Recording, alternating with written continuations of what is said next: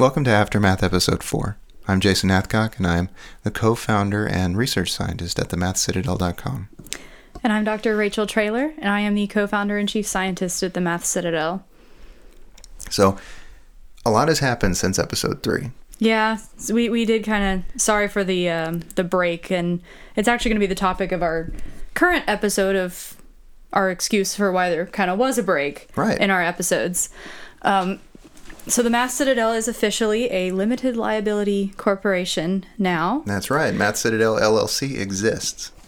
So, in this episode, we thought we'd do a little bit of a short one and actually talk about some of the, we'll call them the random slash small lessons that we've been learning thus far on two mathematicians' journey to founding a company. That's right, because there is a lot of stuff to learn. There's a lot of the big stuff to learn, and there's millions of podcasts and books and stuff like that on entrepreneurship. We're going to look at kind of the little ones that we've personally learned that those books don't touch because it's not glamorous. Basically, these are the things that nobody told us about. And Yeah. we had to sort of find out the, uh, say, the, the harder way Right. by experience.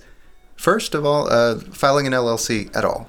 Yes. Okay. Filing an LLC. I mean, there are thank all whatever deity your favorite deity for.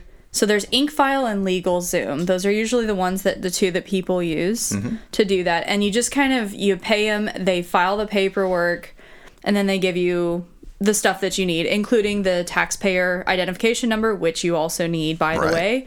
Um, yeah, learning all of the stuff that we need. So we used Incfile. And we used Incfile, it turns out, because it actually was cheaper. Mm-hmm. Um, they had the taxpayer employer identification number and the in, the LLC filing for the state of our choice and came with a whole bunch of other stuff and it was cheaper than LegalZoom and I was pretty satisfied with with that.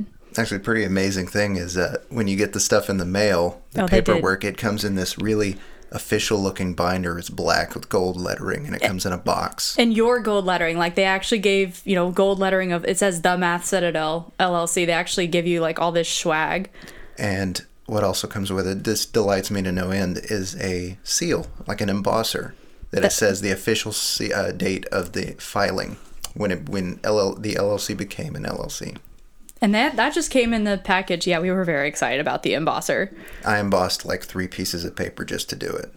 um, the other thing that that we noted when we were filing the llc so we filed in california we operate in california um, you don't have to file your llc in the same state that you operate that was an interesting thing to find out um, apparently a lot of startups like Delaware. That's what we did learn. So we chose to file in California because California requires if you are an out of state or what they call a foreign LLC. I think that's right. Yeah.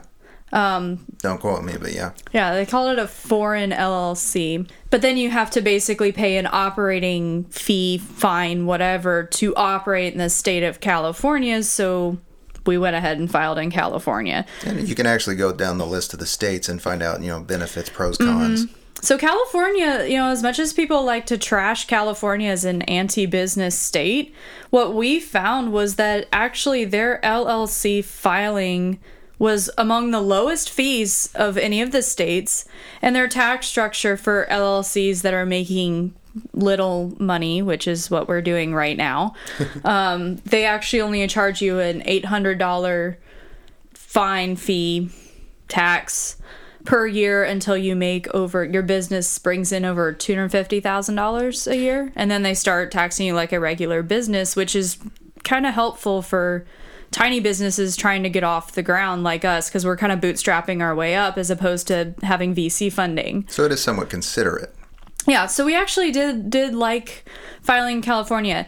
One thing that I wish we had learned or gotten cleared up, you need to have an address to file. Mm-hmm. Now the federal government for the taxpayer employer identification number doesn't care if you use a home address, physical address, private mailbox, whatever. Um, private mailbox being either PO box or like the UPS store boxes. Now, California, as we did learn, and that was one of our annoyingly expensive lessons, you have to have a physical address to file with the state of California. And that physical address. Yes, and it cannot be a private mailbox even if the UPS store tells you that it you can say like sweet whatever that doesn't count. They will not accept that and Incfile threw up a warning saying this is a private mailbox and if it got rejected we would have been fined and had to do it all over again. So this we'd already bought the box thinking Yeah. we were going to use that and So it, yeah, so we don't know. Like maybe maybe if you operate in another state, that's not a thing. yeah But we were given a warning that it could have been kicked back by the state and that would have cost us additional money right, and the UPS people, they're not going to uh, ask which state you're operating in. They're going to assume that you want to go ahead and buy the box. yeah they did kind of straight up lie to us so that Yeah. was fun So don't And make that mistake. And there's no refunds on UPS boxes. Mm-hmm. Just so you know. Yeah. So in closing on that, basically, um, do your homework. You don't actually necessarily need a private mailbox. Just be careful which state you're filing in. the thing is, I mean, whenever you're doing that, the UPS people will tell you, well, you got to get us this number by filing the LLC to really finish this process. So they put a deadline on it. They all of a sudden make it more of a rush. And so then you kind of rush to finish it. And by that time, you've actually bought the box and it turns out it didn't work. yeah, yeah. It, the whole thing was just weird. But anyway, that was one of our our probably biggest and annoyingly expensive lessons to learn. Um, on the other subject of money, obviously, what we found was when you're starting a small business, everyone and their brother is reaching their hands out trying to sell you services. Of course like you are. need everything. So we do QuickBooks online for accounting Yeah. because, and it's actually, you know, as annoying as subscription based software is. Um, QuickBooks Online has a lot of flexibility in adding services and subtracting them and finding the right level. They actually called me and like I spent 30 minutes on the phone with the guy and he actually did find me, you know, the level that made sense and didn't try to upsell me or anything like that. And you will be glad you have it. Yeah, you'll be glad you have it. We're glad we have it. We can get to it on an app. We both can get to it. And like knowing that. that. something is remembering this stuff for you and doing the, the calculations. Mm-hmm. We'll be able to hand it to our tax person that will get. That's one thing we're definitely going to be spending money on. I think Turbo. I'm the cheapy one who loves TurboTax and doing it myself, but I think at this point, especially with the recent tax bill, because I have no idea what implications it has for us, we're gonna have to get help. The other thing that's going that we um, we had to spend money on was a startup lawyer. Right. Whereas the UPS box was annoyingly expensive, uh, you feel good about the expense of the lawyer once you talk to them. Oh man, a good. St- I'm learning that a good startup lawyer is absolutely worth having. I left the first conversation with our lawyer feeling very secure. Yeah, I did not know how many different types of NDAs there were. There are other parts of that I didn't know. He helped us not necessarily with the business part, but the Im- legal implications of what we were trying to do. Um, so he knew stuff like licensing. For instance, I had considered, you know, our consulting offerings. That's just consulting, right? How hard can it be? And he lists all these potential legal snafus that could happen if you're not careful with your service agreement. Just like, well, Yeah, when you find out that the firm has a guy who like loves to deal with just that, you know that it's a bigger issue than you thought. yeah. So that was a good one. Um, let's see. If on the more positive stuff, what was another one? Oh, you guys love stickers. Swag. like people like yeah but like there's t-shirts and mugs and all that stuff but what you guys apparently really want are stickers we have some. They're on order. You think that people like stickers more than buttons, or is it kind of equal? if you're listening to this you can certainly contact us or tweet a response or whatever. Maybe i'll set up a poll. Personally i like buttons. I like buttons because i like to put them on my cactus bag. Yeah, if you got a canvas bag that is is growing in terms of buttons that are on it. Yeah, that's my preference, but I know some people like laptop stickers. But those are forthcoming, so they've been designed, and we'll bring them to the uh, the SNEA annual That's right. meeting in at the end of January. So buttons and stickers. Buttons and stickers, and other designs are forthcoming, but we've got one so far. Um, so, and then there's other, you know, we both have spent a lot of time in academia. Um, for myself, this I've been studying, you know, mathematics for 10 years now. Um, I've acquired skills at every job I've had, whether I was teaching at a university or working as a data scientist or working as a DBA. But starting this business, there's all sorts of other skills that I never thought we would be doing You just pick up along the way. that you just almost you have to and mm-hmm. a lot of it is actually again because we're kind of bootstrapping this it means that you know professional logo design that's expensive well Right. looks like we're designing our own you know you need logos you need a website you need Company email. oh anyone that's listening from the tech field day community thank you for helping me troubleshoot that Yeah. i don't ever want to set up another company email again Mm-hmm. that was awful i love you it people that are like really good at this I mean, I love seeing that my email address ends with at mathcitadel.com, but I understand what the cost was to get hell that. Hell I went through to get that to work. So, a skill you acquired, you don't hope to have to put it to use too often. Right.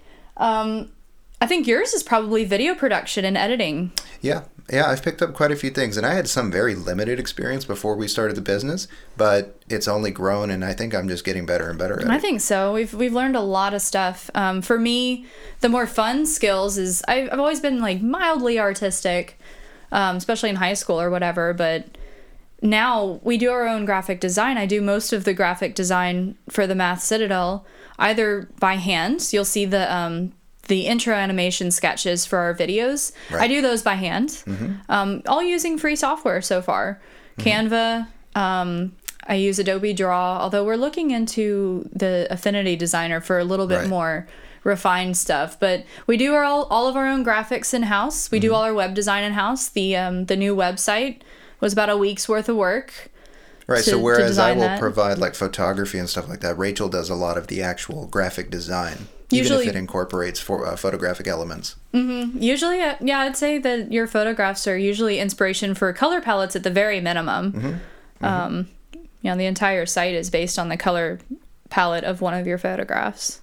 And something that is pretty is pretty great about this, not like setting up company email, is you acquire this skill and uh, it's fun. It's fun to Yes. use. It's fun to use, and it's a bit of a creative outlet. Yeah, it, it is. I um, I didn't think it'd be something that I would, I would do or get into in any sense of the word. Now you walk around outside and you think, you know, you see some strikes and you're like, that may that inspires me to uh, design something for the website or Yeah, something. the Look at this. T-shirt designs are all us. Uh, we did all those by hand.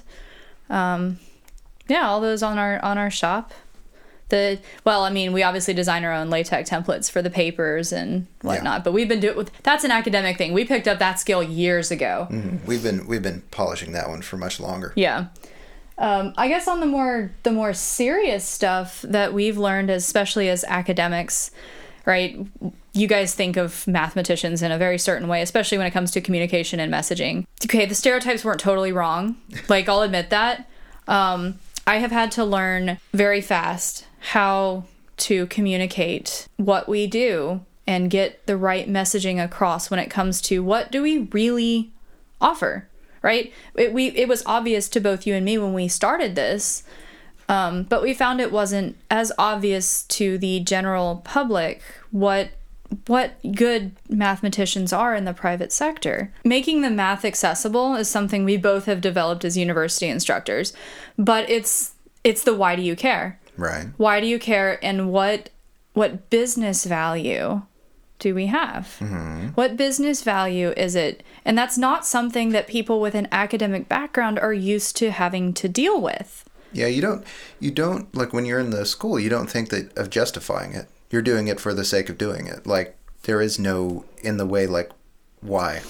Right. I mean, Nobody is asking, I guess. nobody is asking and i mean i get it you like you know for academics that might be listening you apply for grants and have to justify that that's not it's really not the same as in the private sector it's Right. it's really not um You're talking to people that want to see how this mathematics translates to a product development or or to a profit or in our case the interesting thing we we learned is marketing right. and and you know marketing can be a bit of a loaded word but the interesting part of technical marketing that is definitely an area that you know we obviously have offerings in technical marketing but what we're doing isn't really just publishing blog posts about your technology we're trying to actually merge what we do for research in a way that helps you guys as a company or you're you know a firm look cool Right. um, for lack of a better word